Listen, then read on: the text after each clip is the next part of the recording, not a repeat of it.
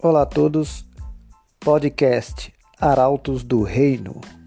Eu sou Eliomar Venâncio e neste podcast nós iremos tratar de assuntos concernentes à fé cristã, fazendo reflexões no que diz respeito à nossa salvação. Teremos também estudos bíblicos, curiosidades bíblicas e estaremos tratando de temas concernente à, à fé, à salvação. Por exemplo, a fé intelectual ela é suficiente para a salvação? Ser membro de uma igreja torna a pessoa salva? Quais são as provas da verdadeira salvação? Quais são as desculpas mais frequentes das pessoas para não aceitar a salvação que Deus nos oferece? São esses e outros assuntos que iremos tratar. Fique agora com uma rápida palavra de reflexão.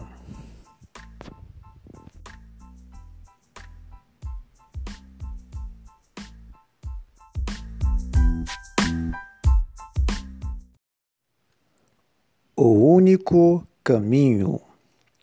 A pergunta de Tomé concernente à salvação foi a mais importante de todos os tempos. Como podemos conhecer o caminho? E Jesus respondeu: eu sou o caminho. Não obstante existir apenas um único caminho para o céu, Jesus Cristo, os homens vêm se esforçando-se ao longo do tempo por caminhos diferentes para alcançar a vida eterna. Os caminhos errados. A igreja.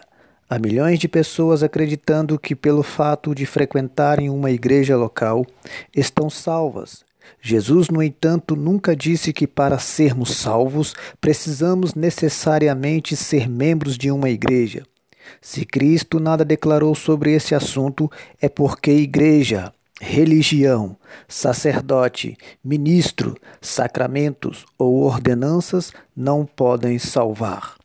Podemos nos ligar a uma igreja, sermos fiéis a ela e à sua programação, darmos todo o nosso dinheiro e ainda assim estarmos perdidos. A igreja por si só não pode salvar. A moralidade. Seja bom, trate seus vizinhos como gostaria que eles o tratassem. Não faça coisa alguma errada. Observe os dez mandamentos e os preceitos do Sermão do Monte. Obedeça a lei. Faça o melhor que puder e tudo estará bem. São esses os conselhos dos religiosos de plantão. Caso procedessem, o homem seria o seu próprio Salvador.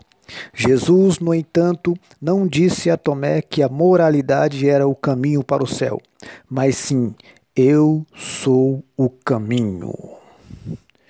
Que Deus em Cristo nos abençoe em nome de Jesus.